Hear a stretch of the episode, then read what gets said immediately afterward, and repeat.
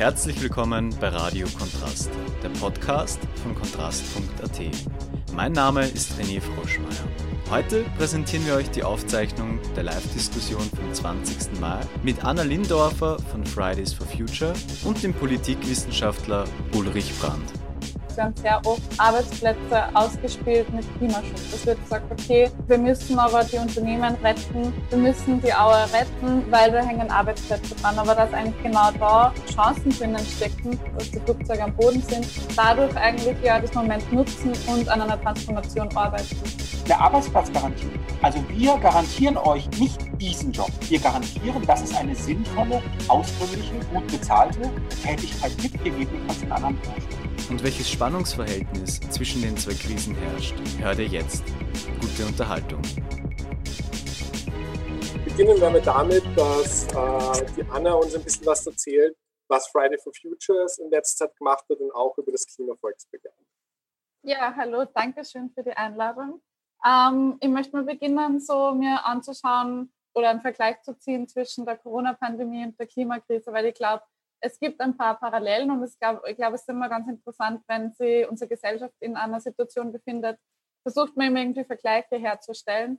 Und ein Vergleich zwischen der, zwischen der Klimakrise und der Corona-Pandemie ist auf jeden Fall zum Beispiel, dass beides international ist, dass man merkt, ähm, es geht über Grenzen hinaus. Also äh, weder die Klimakrise noch das Coronavirus macht von einer Grenze halt. Und was auch spannend ist, wir sehen halt bei der Corona-Pandemie, was wir leider bei der Klimakrise nicht sehen, ein rasches politisches Handeln und ähm, auch einen gewissen Alarmismus. Also ähm, was tatsächlich passiert ist, ist, dass die Politik auf Ärzte und Ärztinnen gehört hat, die gesagt haben, Achtung, das ist gefährlich, das ist ein Risiko und dann sich vorhin hingestellt hat und auch der Bevölkerung klargemacht hat, wir haben da ein Problem und wir müssen da jetzt einschreiten und handeln.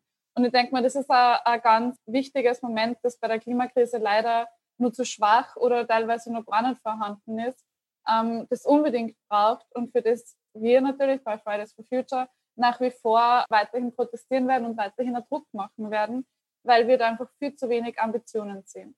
Aber ich glaube, ganz wichtig ist auch zu sagen, dass es Unterschiede gibt und die sind eigentlich größer als wie die Parallelen.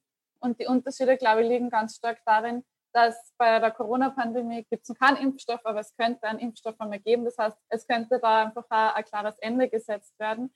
Und das große Problem eigentlich oder der Riesenunterschied ist, dass bei der Klimakrise die Kippelemente gibt. Und die Kippelemente sind deswegen so ein großes Problem, weil wenn wir die überschreiten, also wenn die können schon zwischen ein und zwei Grad Erwärmung eben ausgelöst werden.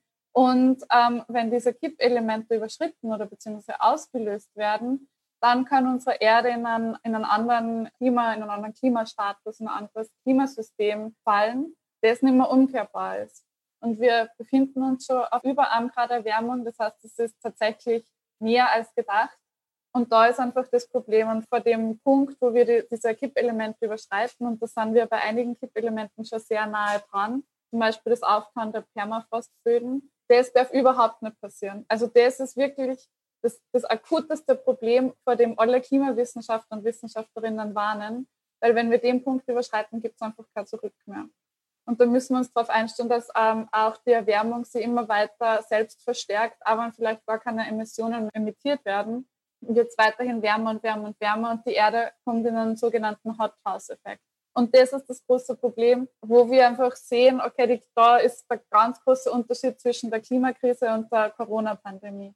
Und ich, ich finde, ein Bild, das ich vielleicht teilen möchte, ist, ähm, bei diesem raschen politischen Handeln bei den Corona-Maßnahmen, wenn bei der Klimakrise sagen immer alle, ja, ihr Schüler und ihr Studierenden, ihr geht auf die Straßen und das sind ja eure Wünsche und eure Forderungen und eure Träume. Aber bei Corona hat das niemand hinterfragt, dass da einfach diese Maßnahmen gegeben hat. Und man müsste sich jetzt vorstellen, es hätte echt tatsächlich Leute gegeben, die für Maßnahmen in der Corona-Pandemie protestieren und auf die Straße gegangen wären. Also da finde ich, das war jetzt dann obvious ähm, und ganz offensichtlich, dass bei der Klimakrise umso konkreter und umso rascher gehandelt werden muss. Zu dem Punkt, dass, dass wir oder ihr es in der Rolle bei Fridays for Future und da einige andere von meinen Kollegen, wir kriegen halt oft so das gesagt oder wir haben oft das Gefühl, dass die Politik zu uns sagt, ja, das sind eure, eure Anliegen und dass das nicht gesehen wird, dass wir ja eigentlich keine partikularen Interessen jetzt vertreten, nur von der Jugend, sondern uns für, für was wir einsetzen, ähm, das für alle Personen gilt. Und das sage ich immer gerne, wir sind so eine Interessensvertretung fürs Überleben, die es sonst einfach nicht gibt, die wir mit Fridays da geschaffen haben. An dem Punkt möchte ich auch nochmal einfach klar machen oder, oder einfach auch aufrufen dazu. Fridays for Future ist zwar von der Jugend ausgehend, aber ist ähm, für alle offen und es sind auch alle herzlich willkommen. Wir brauchen tatsächlich auch die Unterstützung, weil momentan merkt man es, das Klimathema ist immer mehr in den Hintergrund gerutscht, einfach durch Corona. Momentan ist es einfach so. Und damit wir aber jetzt einen Schritt weitergehen und da auch in der Klimapolitik die, die notwendigen Maßnahmen setzen, braucht es einfach nach wie vor oder nur mehr Unterstützung aus der Bevölkerung und da auch eben von Arbeitnehmern und Arbeitnehmerinnen, die momentan noch nicht in der Klimabewegung sind oder noch nicht so stark aufstehen.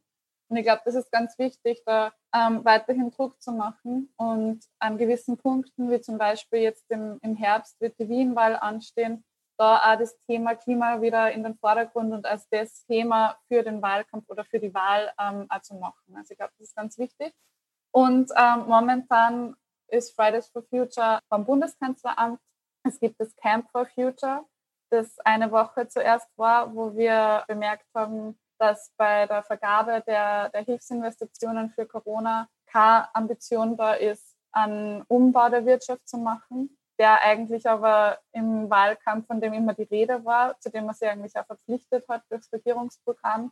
Und man hat im Regierungsprogramm ein 2040 Klimaneutralitätsziel für Österreich gesetzt, das extrem ambitioniert, aber notwendig ist. Und jetzt hätte man die Chance, durch diese Milliarden, die vergeben werden, eigentlich so ungefähr die Hälfte des jährlichen Budgets von Österreich, da endlich diesen Umbau zu starten und zu sagen, wir knüpfen das Geld an ganz konkrete ökosoziale Bedingungen. Und das ist nicht gemacht worden oder wird nach wie vor nicht gemacht, sondern ganz im Gegenteil, die Verhandlungen sind sehr intransparent deswegen haben wir gesagt, okay, was, was können wir machen, einfach auch in der Situation von, wir können nicht demonstrieren gehen aufgrund der, der Abstandsregel, wir können jetzt keine, ähm, keine Mobilisierung machen auf einem gewissen Ort.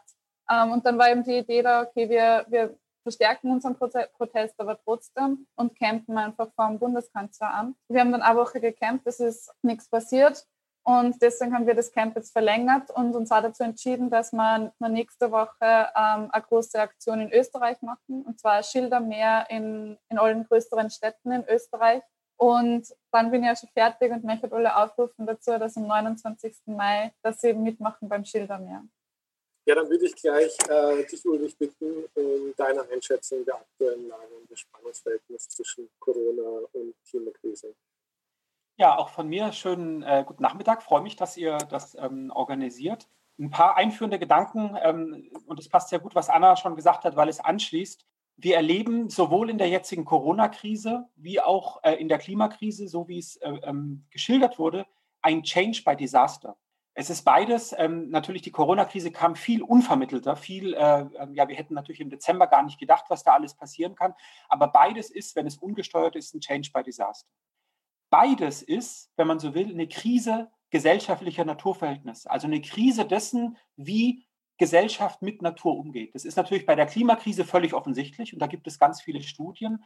Aber ich würde sagen, auch die Corona-Krise und äh, die Corona-Pandemie ist ja, da gibt es auch ähm, äh, genug Studien, ist natürlich auch deshalb wahrscheinlicher. Ich sage nicht, dass es im konkreten Fall so war, aber ähm, die, die ähm, Gefahr einer Pandemie hängt natürlich damit zusammen, dass Natur zerstört wird, dass biologische Vielfalt zurückgebaut wird, dass es Monokulturen gibt, dass es Massentierhaltung gibt und anderes. Also es ist beides, würde ich sagen, jetzt in der, in der wissenschaftlichen Sprache eine Krise gesellschaftlicher Naturverhältnisse. Also so wie kapitalistisch, profitgetrieben, immer weiter ähm, globalisiert, immer stärkere Lieferketten, immer höhere Arbeitsteilung, ein bestimmter Wohlstand geschaffen wird, für eine Minderheit. Ich nenne das ähm, bekanntlich eine imperiale Lebensweise, die systematisch darauf basiert, dass woanders Natur und Umwelt und Menschen ausgebeutet werden.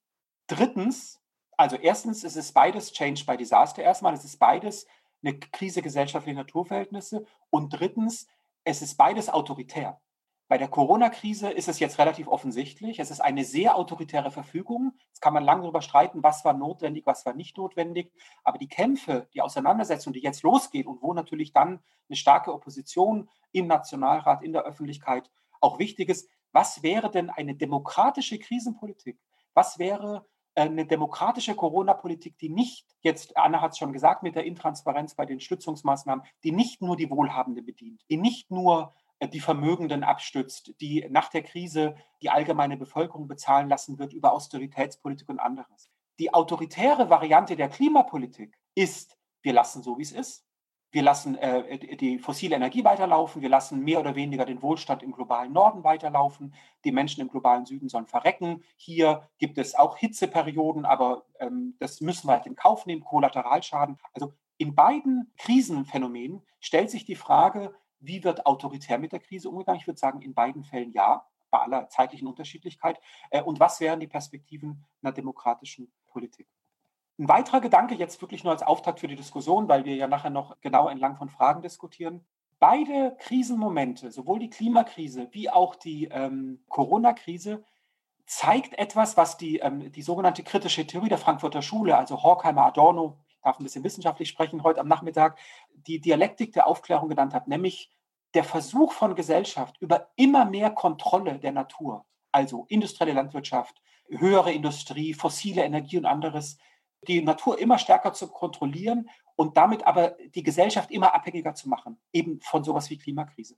Und interessant wird jetzt sein ähm, in der Bearbeitung der Corona-Krise, dass es ja eine Nahelegung gibt mit Impfstoffen, mit Impfpässen, mit Kontrollen, mit Immunisierung, auch diese Pandemie und andere Pandemien immer stärker äh, zu kontrollieren. Das ist auf den ersten Blick erstmal sinnvoll, aber die, wir sollten auch politisch und analytisch fragen, wie kann mit einer unhintergehbaren Unsicherheit umgegangen werden. Ich hoffe, der Gedanke ist jetzt nicht zu kompliziert, aber mein Punkt wäre, dass es einfach Unsicherheit gibt und die Unsicherheit, ähm, auf die muss ein Stück weit geantwortet werden, die Diskussion läuft, Wirtschaftskreisläufe wieder zu regionalisieren, also nicht die Lieferketten immer länger zu lassen, die soziale Reproduktion zu stärken, dass wir ähm, nicht in der nächsten Krise wieder diese äh, fürchterlichen Erfahrungen haben.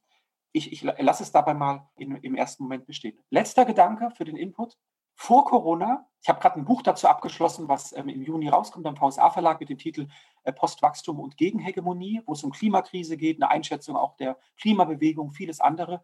Und ein Gedanke, den ich entwickle, ist, der aus einer linken Perspektive wichtig ist äh, und der mich nochmal ähm, angeregt hat, als Ursula von der Leyen, ist keine Linke, ist eh klar, ähm, den europäischen Green Deal formuliert hat. Um die Ausrichtung nicht nur der Klimapolitik, sondern der sozialökologischen, des sozialökologischen Umbaus der Gesellschaft gibt es sozusagen konkurrierende Projekte. Es gibt ein mehr oder weniger progressives Projekt, wo sowas wie Beschäftigte eine Rolle spielen, wo Gewerkschaften eine Rolle spielen werden, wo ich sag mal auch sozialdemokratische Parteien, grüne Parteien eher den Lead haben werden, nennen wir es mal den, den progressiven Green Deal. Und es gibt ein Programm eines autoritären grünen Kapitalismus wo das Grüne eingezogen wird, aber sehr stark entlang von Kapitalinteressen, nicht entlang von Beschäftigten. Also ich sage mal das ÖVP-Programm, wie es vielleicht jetzt formuliert wird. Beide äh, Projekte reagieren auf die ökologische Krise, aber sehr unterschiedlich. Jenseits dessen gibt es auf der Linken etwas, was ich als sozial-ökologische Transformation bezeichnen würde, also ein noch weitergehendes Projekt, als es in einem Green New Deal oder europäischen Green Deal auftaucht. Und auf der Rechten natürlich die Klimaleugnung, Bolsonaro, Trump und andere. Und jetzt die, ähm, die Verschwörungstheorien in der Corona-Krise, die gehen da zusammen. Und aus meiner Sicht wäre für eine progressive, wir kommen jetzt gleich noch äh, äh, genauer dann drauf, für eine progressive Position wichtig, dass sich ein radikalerer Ansatz der sozial-ökologischen Transformation, also Fridays for Future und andere, und ein progressives Umbauprojekt, was eben sehr stark auch die Institutionen mitnimmt, die Gewerkschaften mitnimmt, dass die sich verständigen. Und da sehe ich zurzeit noch ähm, Probleme und umso mehr freue ich mich über diese Initiative äh, jetzt von euch heute Nachmittag.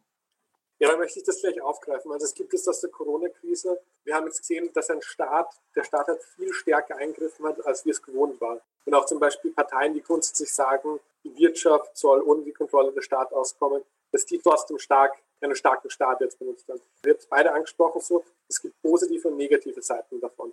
Was seht ihr so sind diese positiven Learnings, die wir aus dem Agieren der, kann man jetzt sagen, verschiedenen Staaten, wenn wir international schauen wollen, aber auch von Österreich lernen können, dass wir brauchen werden, um die ökologische Transformation zu schaffen?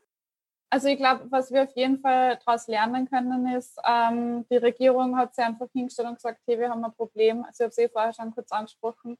Und ähm, wir müssen da jetzt einfach ganz akut handeln und was machen. Und ähm, ich denke mal einfach dieses Bekenntnis, von der Politik nicht nur zu sagen, ja, stimmt, wir sollten was machen und wir werden da mal Klimaschutz machen, sondern einfach auch wirklich eine, ähm, die direkte Umsetzung dann und auch die, ich sage mal, die Information einfach der Bevölkerung darüber, dass wir uns in einem Krisenstatus befinden.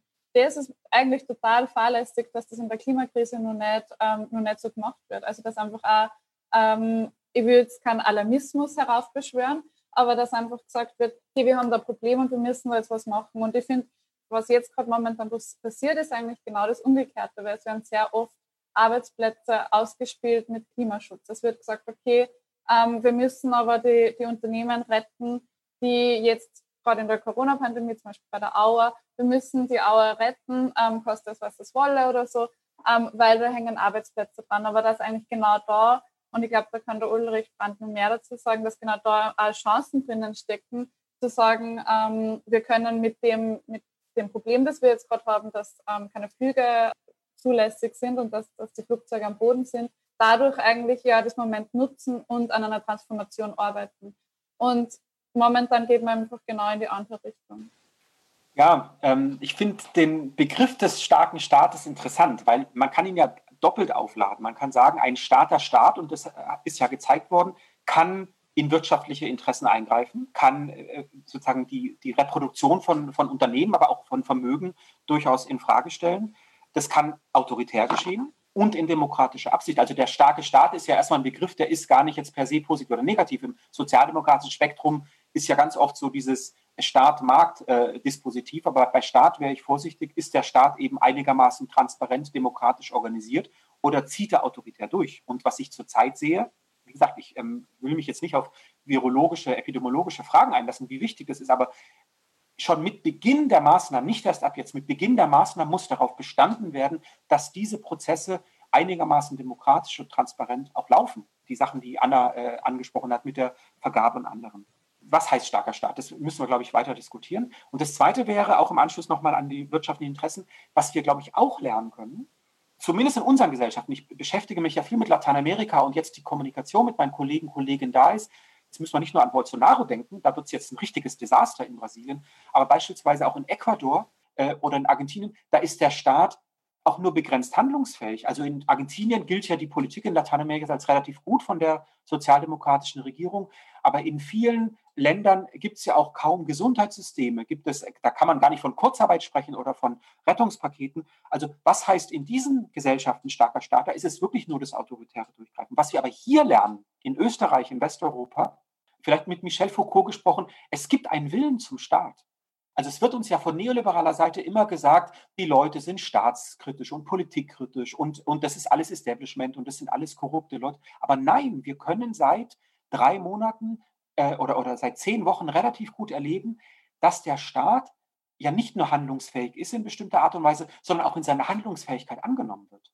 Und auch das ähm, in der Ambivalenz zu verstehen, da gefällt uns einiges nicht, sozusagen die, es ist immer die Stunde der Exekutive, jede äh, äh Krise und ähm, da sind natürlich bestimmte Kräfte äh, jetzt stärker.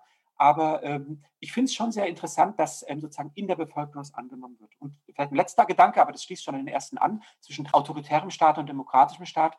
Der Staat ist ja kein homogenes Gebilde, sondern in den Staat selber sind nochmal bestimmte Interessen eingelassen. Und ähm, wer kann sich jetzt stärker ähm, im Staat artikulieren? Wer kriegt eher seine Interessen durchgesetzt? Da haben wir, ich würde sagen, einerseits in Österreich mit einer noch existierenden Sozialpartnerschaft durchaus auch dann die Möglichkeit für ähm, die Interessen von Schwächeren. Aber gerade die ähm, schon angesprochene Intransparenz führt natürlich dazu, dass jetzt vor allem ähm, in der jetzigen Regierungskonstellation die Vermögenden bedient werden, vor allem aufgrund der sehr schwachen Grünen, die jetzt aber auch nicht per se links sind. Also dass sozusagen jetzt in der weiteren Durchführung äh, von Politik bestimmte gesellschaftliche Gruppen stärker bedient man andere. Und dann ist der, der starke Staat eben überhaupt nicht demokratisch du hast es gut angesprochen, es gibt verschiedene Interessen und innerhalb der Gesellschaft, innerhalb des Staates. Und jetzt denkt man sich natürlich so, ich glaube, Anna, ihr werdet es auch bei Fridays for Future oft haben, diesen Gedanken, wie kann jemand gegen eine ökologische Transformation sein?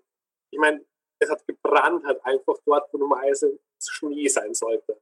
So, jetzt ist so die Frage für mich, was seht ihr jetzt in dem Prozess der ökologischen Transformation? Wer sind da die, die stark bremsen und wieso? Wir wollen, dass unser Planet lebensfähig bleibt. Was sind da so die Gegenspiele? Ähm, ich kann da natürlich jetzt nur mutmaßen, wo, wo ich, wo ich denke, dass die, dass die Bremser sind. Ähm, die Bremser sind wahrscheinlich, ähm, ist die Öllobby, ist die Gaslobby, also die fossilen Lobbys natürlich, die Automobilkonzerne. Ähm, also ich schätze, dass das einfach sehr industriell ist und eben da, was auch schon angesprochen worden ist, ähm, geht es einfach darum, dass natürlich wieder eine kleine, eine kleine Menge an Personen an dem einfach verdient und an der Ausbeutung unseres Planeten verdient. Und was wir bei Fridays oft gehört haben im letzten Jahr, waren Aussagen wie, okay, wir von der Politik auch sehr oft, ähm, wir können leider nicht mehr tun oder wir machen ja eh schon so viel. Ähm, oder einfach dann auch die Ausrede, ja, ich habe ja dann selbst auch Kinder und, und schaue eh, dass da irgendwas passiert. Gleichzeitig wissen wir aber, dass eben die Emissionen seit den 90er Jahren in Österreich nicht gefallen sind. Und da wieder möchte ich wieder an das anschließen, jetzt wäre eigentlich da ein guter Zeitpunkt, die Investitionen eben in diese Richtung zu lenken. Und da kann man jetzt da wirklich was bewirken, sozusagen. Also es ist eigentlich eine gewisse Chance jetzt durch die, durch die Investitionen, die da stehen. Und was ich vorher nur sagen wollte, wir haben nämlich auch mit ähm, bei Fridays for Future uns gedacht, okay, wie schaffen wir das, dass wir breiter uns aufstellen gesellschaftlich und haben dann den Klima-Corona-Deal entwickelt, den äh, sehr viele zivilgesellschaftliche Organisationen unterschrieben haben bzw. mitentwickelt haben ähm, und haben da eben auch drinnen gesagt, die Krise muss demokratisch bewältigt werden. Also es braucht da auch eben die Sozialpartner, die mitsprechen. Es braucht ähm, Klimawissenschaftler, die, die einfach da mitsprechen. Es braucht da partizipative Elemente. Ja, ich ergänze es direkt. Also die Interessen sind angesprochen worden. Wir sehen das ja gerade bei der Diskussion um die Auerrettung, um die Automobilindustrie ähm, und auch die Gewerkschaften sind ein Stück weit mit dabei und zwar erstmal legitim. Äh, legitimerweise, weil sie natürlich auch verantwortlich für Arbeitsplätze sind. Aber wir kommen zu einem ganz grundlegenden Problem, nämlich dass ähm, ich bin auch froh, dass du jetzt äh, über die sozialökologische Transformation sprichst, weil eben in den ersten Fragen war sowas wie Wandel. Das ähm, hört sich alles ein bisschen softer an. Es geht wirklich um Transformation. Im Begriff ist ja Form. Da muss wirklich eine Gesellschaft grundlegend umgestaltet werden. Und uns wird immer noch politisch, gesellschaftlich, auch oft wissenschaftlich eine falsche Alternative vorgegaukelt, nämlich das Ökologische gegen das Soziale. Und da finde ich, haben die Fridays for Future jetzt wirklich große Schritte gemacht, dass systematisch das ökologische, Soziale zusammengebracht wird. Das ist nicht konfliktfrei, das ist nicht spannungsfrei, wenn wir an bestimmte Arbeitsplätze am Flughafen oder äh, wo auch immer denken. Aber erstmal anzuerkennen, ähm, es ist nicht entweder oder. Und ich finde, dass ähm, die Sozialdemokratie immer noch viel zu stark auf dem entweder das Sozial, die Grünen, auf dem liberal-ökologisch sind und wie auch immer. Also da nochmal genauer hinzuschauen, was gibt es an Ansätzen, an äh, Möglichkeiten, sozial und ökologisches zusammenzudenken. Aber da geht es auch ganz klar um Politik. Da geht es um den Lobautunnel, ja oder nein. Da geht es um die dritte Piste in Wien-Schwächert, ja oder nein. Da geht es darum, wird jetzt die Ansage gemacht von der Regierung, damit meine ich jetzt nicht die Sozialdemokratie, von der aktuellen Regierung, ähm, was ja ein bisschen versucht wurde, nicht nur wir wollen mitsprechen bei Auer oder äh, in anderen Industrien, sondern wir wollen, wir wollten, ich verlange das jetzt gar nicht von, von der Mehrheitspartei in der Regierung, aber als Projekt, wir wollen nicht nur mitbestimmen in den Unternehmen, sondern wir wollen eine Logik des Rückbaus bestimmter Branchen vorantreiben. Wir müssen ernst nehmen, dass wir aus dem Flugverkehr deutlich raus müssen. Und das, das muss man auch sagen und das muss man auch politisch wollen. Das heißt eben nicht Change by Disaster. Die Leute werden, also die Beschäftigten werden im Regen stehen gelassen, sondern es gibt Umbaupläne, es gibt Konversionspläne, dass es für die Beschäftigten durchaus Alternativen gibt. Wir kommen sicher nicht auf den Punkt noch zurück. Letzter Gedanke. Ähm, mit diesem Begriff, den wir ja stark machen, der impralen Lebensweise. Es geht auch um gesellschaftliche Praktiken. Also imprale Lebensweise heißt ja nicht, wir moralisieren das Konsumverhalten von Menschen und vor allem von den Hacklern also von denen, die eh wenig Einkommen haben, sondern es geht darum, wie muss ich eigentlich auf eine bestimmte Art und Weise leben? Da gibt es genug Handlungsspielraum, also will ich billig Fleisch oder will ich nicht, äh, überhaupt Fleisch oder wie auch immer, aber es gibt auch genug strukturelle Zwänge. Wohne ich am Land, brauche ich ein Auto und anderes. Also ich glaube, wo wir noch mal stärker auch politisch hinsehen sollten, ist, was sind die gesellschaftlichen Bedingungen, die ein auskömmliches, gerechtes, das wäre die soziale Frage, aber auch ökologisch nachhaltiges Leben ermöglichen da ähm, ist noch unglaublich viel zu tun. Das müssen wir an den Bereichen Verkehr, Ernährung äh, und so weiter dann durchspielen. Äh, was bedeutet es auch dann konkret von der politischen Seite, äh, Angebote zu machen, die, wie gesagt, ich bin überhaupt nicht naiv, die nicht konfliktfrei sind, aber bisher scheut sich die Politik weitgehend. Super, und ich glaube, das hat jetzt auch schon eine Einleitung gegeben zu äh, zwei Fragen, die wir gehabt bezüglich, was mit Jobs passiert. Jetzt ist es so, dass wir haben darüber geredet, dass es ein demokratischer Prozess sein muss. Das heißt, man muss versuchen, so viele wie möglich Menschen an Bord zu holen und auf dieses Projekt der Transformation, die darin einzubeziehen. Was sagt man jetzt zu Menschen, die oder Gegenden, die von der Autoindustrie oder von der Erdöl- oder Kohleindustrie abhängen? Wie geht man mit diesen Jobs sozial und ökologisch sinnvoll um?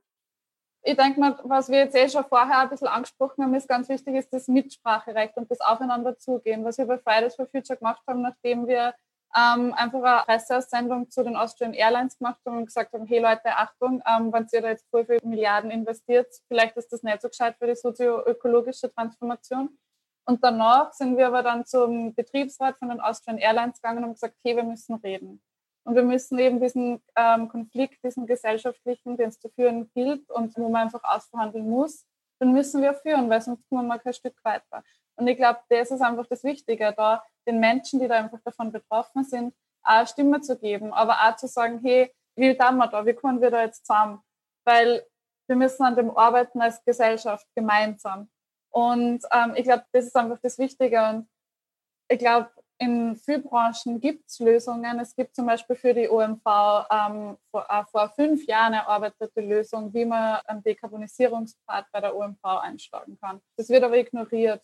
Ähm, es gibt genauso was für Fluglinien auch. Ich meine, in, bei der Air France gibt es schon so Anfänge, dass eben Kurzstreckenflüge auf die Bahn umgelegt werden. Also da gibt es auch Möglichkeiten, wie Personen, die bei dem einen Unternehmen dann äh, durch eine Umschulung oder was auch immer vielleicht sogar durch denselben Job beim anderen Unternehmen dann arbeiten können. Also das gibt es tatsächlich. Nur es wird immer in den Hintergrund gedrängt und ich glaube, es fällt oft einfach die Kreativität, weil man nicht drüber spricht. Und ich glaube, das drüber sprechen und das zum Thema machen, was eben nicht von politischer Seite momentan getan wird, wir haben das halt auf Eigeninitiative gemacht, das braucht es und dann können Lösungen entwickelt werden. Ich würde daran anschließen, erstens mal muss es eine gewisse Ehrlichkeit geben. ein Projekt, ein Umbauprojekt, das so kommuniziert wird, dass, ähm, wie ja auch die, der europäische Green Deal sagt, keiner wird zurückgelassen. Das wäre die Just Transition, also der gerechte Strukturwandel. Ich finde die Übersetzung viel besser, Strukturwandel als, ähm, äh, als nur Transition oder Umbau. Und gerade äh, im sozialdemokratischen Spektrum stark zu machen, wir nehmen dieses Spannungsfeld ökologisch und sozial ernst und ähm, sind bereit, und da können wir ja jetzt in der Corona-Krise lernen, enorme Ressourcen dafür zu mobilisieren. Das wäre, glaube ich, das Erste. Also ansprechen, wir brauchen den Umbau. B, wir sind bereit, Ressourcen zu mobilisieren. Und C, ich finde zum Beispiel den Bernie Sanders Vorschlag jetzt von vor, ähm, ich glaube, im August letzten Jahres, eine Arbeitsplatzgarantie. Also wir garantieren euch in einem wohlständigen Land, wir, wir sind ja in einem sehr wohlständigen Land, wir garantieren nicht diesen Job. Aber wir garantieren über Umschulungsprozesse, auch über Kompromisse, wir garantieren, dass es eine sinnvolle, auskömmliche, gut bezahlte äh, Tätigkeit gibt, gegebenenfalls in anderen Branchen. Und der vierte Aspekt, wir sammeln ja nur ein paar Ideen, wäre natürlich, ähm, ich mache ja gerade das zweite Forschungsprojekt vom Klima- und Energiefonds finanziert. Das erste war Gewerkschaften im sozial-ökologischen Umbau. Jetzt schauen wir uns gerade an, wir sitzen gerade an den Publikationen, ähm, die Rolle der Gewerkschaften im Umbau der österreichischen Automobilindustrie, machen das mit Arbeiterkammer, mit Einzelgewerkschaften. Was ist das Beschäftigtenbewusstsein? Was sind auch die Entry Points, also um die Menschen mitzunehmen und eben aus dieser Blockadehaltung äh, herauszukommen? Und ein Ansatzpunkt könnte sein, Arbeitszeitverkürzung.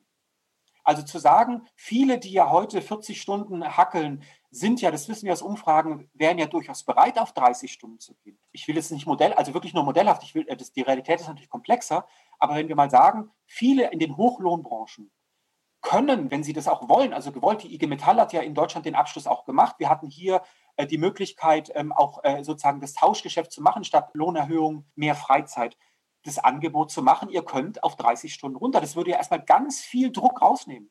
Aber diesen Diskurs erstmal ernsthaft zu führen, auch mit den Gewerkschaften, und zwar nicht wieder die falsche Alternative, Job oder Nicht-Job, sondern ähm, ein auskömmliches Leben kann nicht heißen in einer zukunftsfähigen Gesellschaft, dass der Flugverkehr und der Autoverkehr immer wächst. Und dann kommen die Beispiele, die Anna ja teilweise auch genannt hat. Sehr gut. Jetzt für diesen Prozess des Umbaus und auch für eine Arbeitsplatzgarantie um diese ökologische Transformation zu schaffen und eben niemanden zurückzulassen, werden wir einfach relativ viel Geld brauchen. Das ist, glaube ich, relativ klar.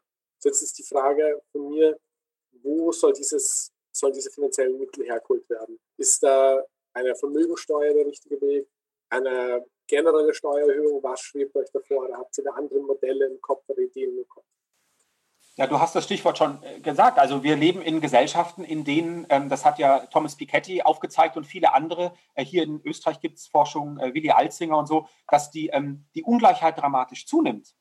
Und zwar, dass oben kräftig verdient wird, dass in der 2008er Krise ja die Wohlhabenden, die Vermögenden vor allem verdient haben. Also ist natürlich die Frage der Vermögenssteuer oder wenn man es mit Attac formulieren will, des Lastenausgleichs oder Rudolf Hickel, ein Ökonom in Deutschland, halte ich für total wichtig. Und zwar wirklich ähm, auch, dass auch was reinkommt finanziell. Also nicht wieder, wir wollen niemand wehtun, ne, sondern schon die Vermögen ab einer Million, fünf Millionen auch in den Blick nehmen, aber dann die Steuer richtig hoch anziehen, wenn es in die, in die hohen Vermögen geht. Und das sind ja auch ganz intensive gesellschaftliche Konflikte, die ausgefochten werden müssen und die ich zurzeit die Bedingungen gar nicht so schlecht sehe. Da können wir auf Erbschaftssteuer gehen und weiter.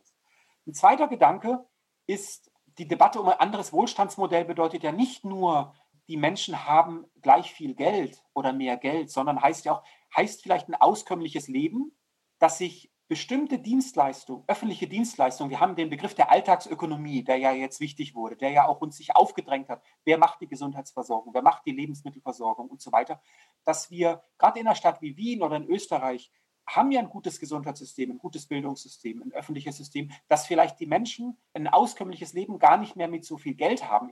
Ich bin mir ähm, natürlich bewusst der Tatsache, wenn wir jetzt sagen, unter den jetzigen Bedingungen, die Menschen verzichten auf Geld, dann geht das an die, an die Vermögendenseite. Also ich bin bitte nicht naiv, ne? aber als Modell, als, ähm, als Zielrichtung zu sagen, ja, wenn ich nicht mehr aufs Auto angewiesen bin, also wenn ich das auch will, dass ich in einer Stadt wie Wien oder um Wien herum einen guten öffentlichen Verkehr habe, der takt, äh, gut getaktet ist und so weiter, ja, dass ich diese 300, 400, 500 Euro im Monat gar nicht mehr brauche und darüber auch weniger Einkommen brauche und zum Beispiel Arbeitszeit verkürzen mache. Also nur auf Geld zu schauen, nur, ich finde es ganz wichtig, der Staat muss finanziert werden. Und dann reden wir über Vermögenssteuern, anderes ähm, und auch über die Abschaffung von Subventionen. Da wird Anna sicherlich gleich was zu sagen, also diese Hochsubventionierung von ganz schädlichen ähm, äh, Branchen.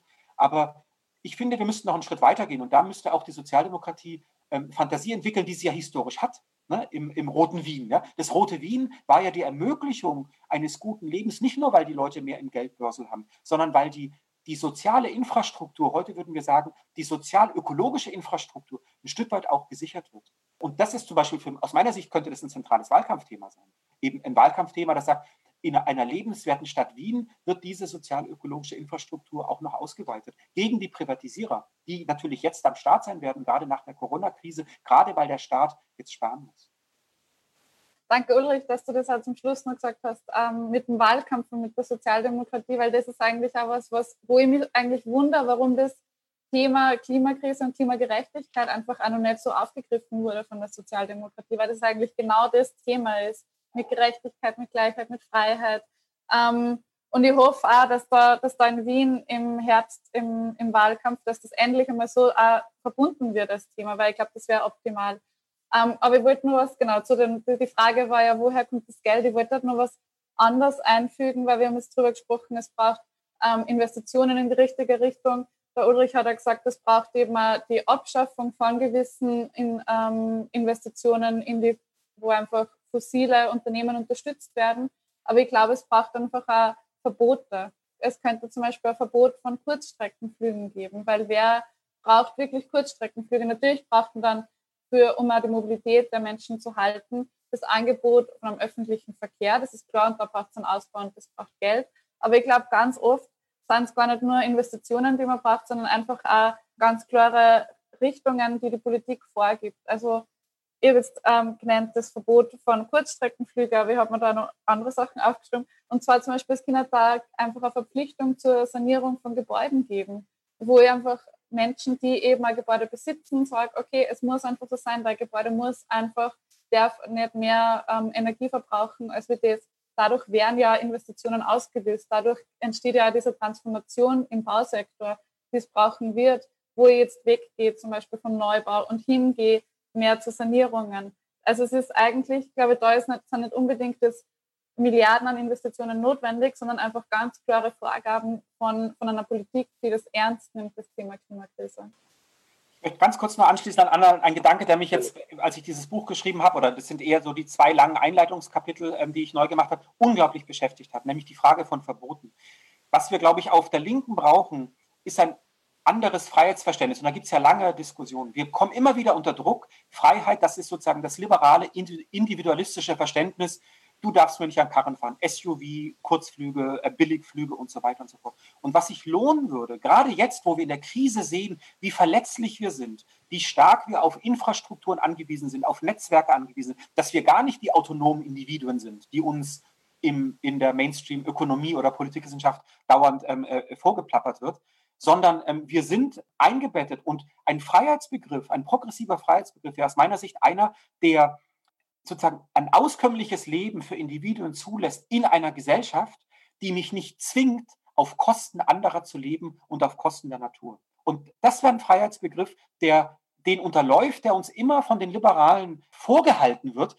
Bitte keine Verbote, bitte keine Beschneidung, sondern ein viel kollektiveres Verständnis, also ein positives Freiheitsverständnis, das zu sagen, die Möglichkeit eines guten Lebens, die soll mir gegeben werden, uns gegeben werden, aber nicht auf Kosten anderer und nicht auf Kosten der Natur. Und da, da können wir, glaube ich, unglaublich viel gewinnen. Und da haben wir, finde ich, ähm, zu wenig gemacht ähm, im, im linken Spektrum.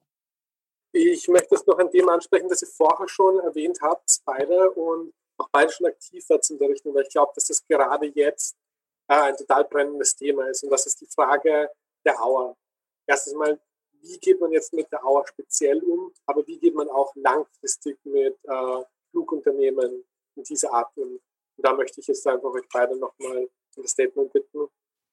Ähm, ja, jetzt eh vorher schon kurz anknüpfen. Ähm, also ich glaube, wichtig ist da einfach klares Bekenntnis dazu setzen und zu sagen, ähm, wir können uns das nicht mehr leisten, dass man so viel fliegt einfach. Also die, wir müssen einfach von den Emissionen runterkommen und das möglichst schnell, sonst kommen wir über die 1,5 Grad. Und im Sinne von dem ähm, müssen wir im Flüge reduzieren. Da kann man vor allem ganz schnell anfangen bei, bei Kurzstreckenflügen, bei äh, vielleicht bei der Mittelstrecke. Da braucht es natürlich gleichzeitig dann auch einen Ausbau ähm, von, einem, von einem emissionsfreien Mobilitätssystem. Ja, ich bin jetzt keine Wissenschaftlerin, also ich kann, ich, ich will da jetzt auch nichts vorwegnehmen. Ähm, aber ich denke mir einfach wichtig ist, dass man da, wie gesagt, einfach auch die Menschen einbindet, das betrifft, dass man den Prozess gemeinsam geht und dass man sich dazu bekennt. Das sehe ich halt nicht. Und da denke ich mir, das ist aber ganz wichtig, da wirklich auch dieses, diese politische Ambition zu zeigen und nicht zu sagen, okay, wir wollen, ähm, dass die Auer weiter wächst, sondern wir bekennen uns dazu, wir müssen da was machen, wir müssen die Emissionen reduzieren und wir müssen eben die Flugindustrie transformieren. Ich äh, teile das. Also erstmal würde ich nochmal sagen, historisch Warum war das so super, dass in den letzten 30 Jahren mit der Liberalisierung der, des Flugverkehrs alles so stark gewachsen ist? Also ich weiß noch, ich habe in Frankfurt am Main zwölf Jahre studiert, promoviert und ich weiß noch, es hieß irgendwann bei 30 Millionen äh, Fluggästen pro Jahr, dann ist wirklich Schicht im Frankfurter Flughafen. Das ist ja längst getoppt worden. Ja? Also auf was blicken wir denn zurück? Wir blicken auf eine relativ kurze Phase zurück des Flugverkehranstiegs. Wir dürfen nicht vergessen, Flugverkehr ist ein sehr ungleiches Transportmittel. Nur vier Prozent der Weltbevölkerung fliegen und auch nur ein Drittel der österreichischen Bevölkerung fliegt jedes Jahr. Die Billigflieger sind doch nicht für die Hackler, die endlich mal in Urlaub fliegen können. Die Billigflieger sind für die Vielflieger zu Lasten der, der schlechten Beschäftigten bei Wizz Air äh, und, und also den Billigfliegern. Die Auer ist ja in dem Sinne, hat ja noch gute Arbeitsbedingungen. Also erstmal eine gesellschaftliche Diskussion zu fahren, das Fliegen selber ist nichts Demokratisches. Zweitens, und das hat Anna schon gesagt, eine klare politische Ansage, liebe Beschäftigte, wir lassen euch nicht allein. Und so viele Beschäftigte sind es ja gar nicht jetzt in Österreich am Flughafen oder in, in, bei der Auer. Ihr kriegt eine Arbeitsplatzgarantie. Aber wir akzeptieren nicht die falsche Alternative eures Managements, die nämlich scharf sind auf die Boni, ja, und auf ihre Karriere und auf, ihr, auf ihre Prominenz. Wir akzeptieren nicht, dass ihr nur wachsen müsst, sondern wir machen die politische Ansage, so wie es beim Atomstrom war in Deutschland, so wie es bei der Braunkohle war, wie es bei der Steinkohle war, in anderen Branchen. Wir haben ja genug historische Erfahrung. Wir wollen zurückbauen. Und das ist jetzt die historische Situation im Flugverkehr, weil es eben so politisiert ist, dass es nicht weitergeht. Die Politik muss dann Strukturpolitik machen. Also muss Geld in die Hand nehmen, das hatten wir vorhin besprochen, und muss eine klare, glaubwürdige Ansage machen, vor allem gegenüber den Beschäftigten. Und der Zwischenschritt wäre, das hat Anna gesagt, äh, Kurzstreckenflug verbieten, Kerosinsteuer hoch, Flugticketabgabe hoch, das europäische Schienennetz ausbauen. Und Österreich ist doch total gut aufgestellt. Also wenn wir jetzt mal wirklich so denken, Die österreichische Wirtschaft würde doch vom Ausbau europäischen, des europäischen Schienensystems und Zugsystems total profitieren, weil die Hälfte der Arbeitsplätze in Österreich im Verkehrsbereich ist ja Auto und die andere Hälfte ist, äh, ist öffentliche Verkehrsmittel. In Deutschland ist es 80 zu 20. Da sind die Bedingungen ja viel schlechter, neben dem, dass VW und so weiter viel mehr Macht haben. Also ähm, ich glaube, dass, dass es die Politik ist von den Rahmenbedingungen, dass es ein gesellschaftlicher Diskurs ist, ähm, in aller Ehrlichkeit, das wir schon besprochen haben und dass es ähm, auch ein Diskurs ist, Fliegen ist was hochgradig Ungleiches. Fliegen hat nichts Demokratisches. Darf ich nur kurz einhaken? Ich wollte nur was aufgreifen. Und zwar hast du gesagt, die, die, Flugindustrie ist extrem schnell gewachsen. Und ich bin jetzt 25 Jahre alt und ich kann mich selber nur daran erinnern, dass Fliegen nicht normal war, wie ich Kind war. Oder dass einfach nicht so viel geflogen worden ist. Und ich finde, daran sieht man ja eigentlich, wie möglich auch Transformationen sind. Also das war jetzt natürlich in der Flugindustrie eine Transformation in die andere Richtung. Aber ich glaube, dieses Argument von, okay, das, der Mensch ist aber ein Gewohnheitstier und kann sich aber nicht umstellen, zeigt sich bei der Flugindustrie ganz gut, dass es eben schon geht. Und es geht in die eine Richtung und genauso wird es in die andere Richtung gehen.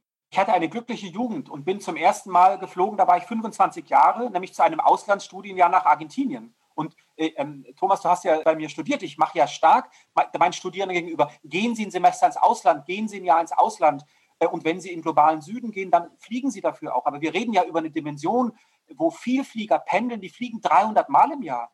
300 Mal im Jahr. Darüber reden wir. Wir fliegen über Leute, wo es zum Status gehört, alle vier Wochen ähm, einen Wochenendausflug zu machen. Da reden wir nicht über die Ärmeren oder über die, die die Sozialdemokratie vertritt. Da reden wir über eine zynische Mittelschicht, die es hip findet, äh, wenn, wenn der Flug nach Malle 20 Euro kostet. Und das geht nicht. Und da bin ich sehr bei Anna, da, da braucht es Verbote. Wir haben jetzt total viele Themen äh, aufgegriffen in der letzten fast Stunde. Ich habe jetzt auch die Kommentare dazu angeschaut und es war viel zu dir Gedanke, ja, gut, ja, super, alles, aber wie schaffen wir das in einer so konservativen äh, Land oder auch in einem so negativen, neoliberal eingestellten, kompletten Welt? Und deshalb, für mich sind jetzt die Frage, so, die ist vielleicht auch ein bisschen zusammenfassend dann, was ist der Weg, den die Umweltbewegung in Zukunft gehen muss? Jetzt von Corona von heute weg in Zukunft in die nächsten Jahre? Ähm, ja, du hast zuerst mal von der Regierung gesprochen. Und ich glaube, da ist einfach auch ganz wichtig, dass man ähm, die als Oppositionsparteien, müssen einfach Oppositionsparteien auch ihre Rolle wahrnehmen und einfach da aufzeigen, wo es fehlt und wo es hapert. Und aus Sicht von der Klimabewegung ist, glaube ich, der, der wichtige Schritt, ich habe es schon ganz am Anfang kurz erwähnt, ähm, wirklich diese Bewegung nicht nur von Schülern und Studierenden ausgehen zu lassen, sondern auf ein breiteres Gesellschaftsspektrum zu setzen. Das versuchen wir auch. Ähm, wir gehen da eben aktiv auf Gewerkschaften gerade zu und, und versuchen einfach da gemeinsame Themen zu suchen. Das geht natürlich einfacher im Eisenbahnsektor als wie in der Flugindustrie. Aber ich glaube, das ist einfach die, das ist, sind Möglichkeiten, wo man es schafft, wo man dann auch aufzeigt, Klimaschutz ist eigentlich ein soziales Thema, ist eigentlich ein Thema, das jeden einzelnen Menschen betrifft und das uns auch soziale Vorteile als Gesellschaft bietet. Und das ist einerseits natürlich die Ambition von der Klimabewegung, aber ich glaube, das muss auch von verschiedenen Seiten, also gerade von der Sozialdemokratie kommen und aufgezeigt werden, dass das einfach äh, ein Schulterschluss ist, der gemacht werden muss. Also es gibt ja in Österreich, finde ich schon, im konservativen Spektrum ein interessantes ökosoziales Spektrum. Das ist ja teilweise viel ökologiebewusster als im sozialdemokratischen Spektrum. Das ist konservativ. Also ich würde das sozusagen ähm, nicht gegeneinander ausspielen. Und da jetzt, und da spielen die Fridays for Future wahrscheinlich auch eine wichtige Rolle, wie wird in diesem ökosozialen Spektrum, wie kommen da Fragen von Gerechtigkeit rein, wie kommen da soziale Aspekte rein? Das will ich jetzt gar nicht parteipolitisch aufladen. Wie kommt die Frage der Demokratie rein, also dass es nicht äh, autoritär wird äh, und anderes. Aber ich als gelernter Deutscher, ja, der ja in, mit einer Union aufgewachsen ist, mit einer Kohlunion, der hat halt ganz taktisch auf, auf ähm, Tschernobyl reagiert, damals mit der Einrichtung des Umweltministeriums. Aber hier gibt es ein, im kirchlichen Spektrum, ähm, also das ist jetzt alles gar nicht sozialdemokratisch nah, aber da gibt es schon etwas zu bearbeiten aus einer ökologischen Perspektive, was sozial gemacht wird. Das Zweite wäre, ich hänge mich ein bisschen aus dem Fenster, das, das wirkt jetzt natürlich im Jahr 2020 relativ schwach, aber systematisch, intellektuell, strategisch, politisch, in den Vertrauensverhältnissen auf ein rot-grünes Projekt hinzuarbeiten. Aber darin müssen sich Rot und Grün auch selber verändern, und zwar nicht nur parteipolitisch. Da müssen die Grünen ihren ökoliberalen Flügel überzeugen, dass das so nicht geht und die Sozialdemokratie ihre, ich sage jetzt mal ähm, ein bisschen frech, ihre Betonfraktion, die sagt, ähm, Öko, lass mich bloß in Ruhe damit, ähm, äh, das geht ja gar nicht. Ja, das sind die Landwirte und so weiter. Also das ist ja eine, das ist eine Vorfeldarbeit. Das muss auch getan werden. Ähm, und das Dritte wäre jetzt an die, an die Klimabewegung, die Klimabewegung wirklich ähm, zu einer Klimagerechtigkeitsbewegung zu machen. Eine Klimagerechtigkeitsbewegung, diese auch diese ökologisch-sozialen Fragen ernst nimmt. Ich kann jetzt gar nicht einschätzen, wie aktuell Extinction Rebellion ist. Ich will das auch überhaupt nicht runtermachen, aber ähm, die Dilemmata, die sich stellen bei einem gerechten Strukturwandel, die Machtfragen, die damit verbunden sind, die im Blick zu haben und auch gegebenenfalls anzugehen. Und vielleicht ein letzter Gedanke, auch jetzt gerichtet an die, an die Bewegung, Ende Gelände, äh, euch und andere. Ich finde das Bonmot in Deutschland immer ganz gut bei der Ende Gelände-Bewegung, also gegen den Braunkohleabbau. Wer stellt am Ende den Hebel ab? Also wer stellt das Kraftwerk ab? Also den Einsatzpunkt in die gesellschaftlichen Machtverhältnisse. Und das läuft natürlich über Parteien, das läuft dann über Regierungsmacht. Ja? Und jetzt will ich nicht sagen, das ist per se nur die Regierungsmacht, aber natürlich geht es am Ende auch um Wahlen und die Entscheidung in Nordrhein-Westfalen, in Sachsen, in Brandenburg und auch in Österreich bei bestimmten Fragen, wir bauen um. Also die Politik muss den Flugverkehr am Ende äh, zurückbauen. Das haben wir ja vorhin, finde ich, sehr gut diskutiert. Die Auer wird es nicht machen. Kann ich auch von der Auer nicht verlangen oder, oder der Flughafen Wien. Äh, und da, ich sage mal, ähm, die Bewegungen sollten sehr, sehr machtkritisch bleiben, aber sie sollten nicht sozusagen sauber bleiben wollen, ne? also sozusagen fernbleiben wollen, sondern sich auch ein Stück weit in die, in die Messiness, also in die Unordnung von Machtpolitik ein Stück weit drauf einlassen. Jetzt bitte sehr allgemein gesprochen am Ende einer, einer sehr, sehr spannenden äh, Unterhaltung. Sehr gut. Dann sage ich nochmal Danke für den ganzen großartigen Input und ja, hoffen wir, dass in den nächsten Jahren sehr, sehr viel weitergehen in der Umweltbewegung, weil wir müssen es schaffen. Alles Gute. Das war das Kontrastgespräch mit Politikwissenschaftler Ulrich Brandt und der Fridays for Future Aktivistin Anna Lindorfer.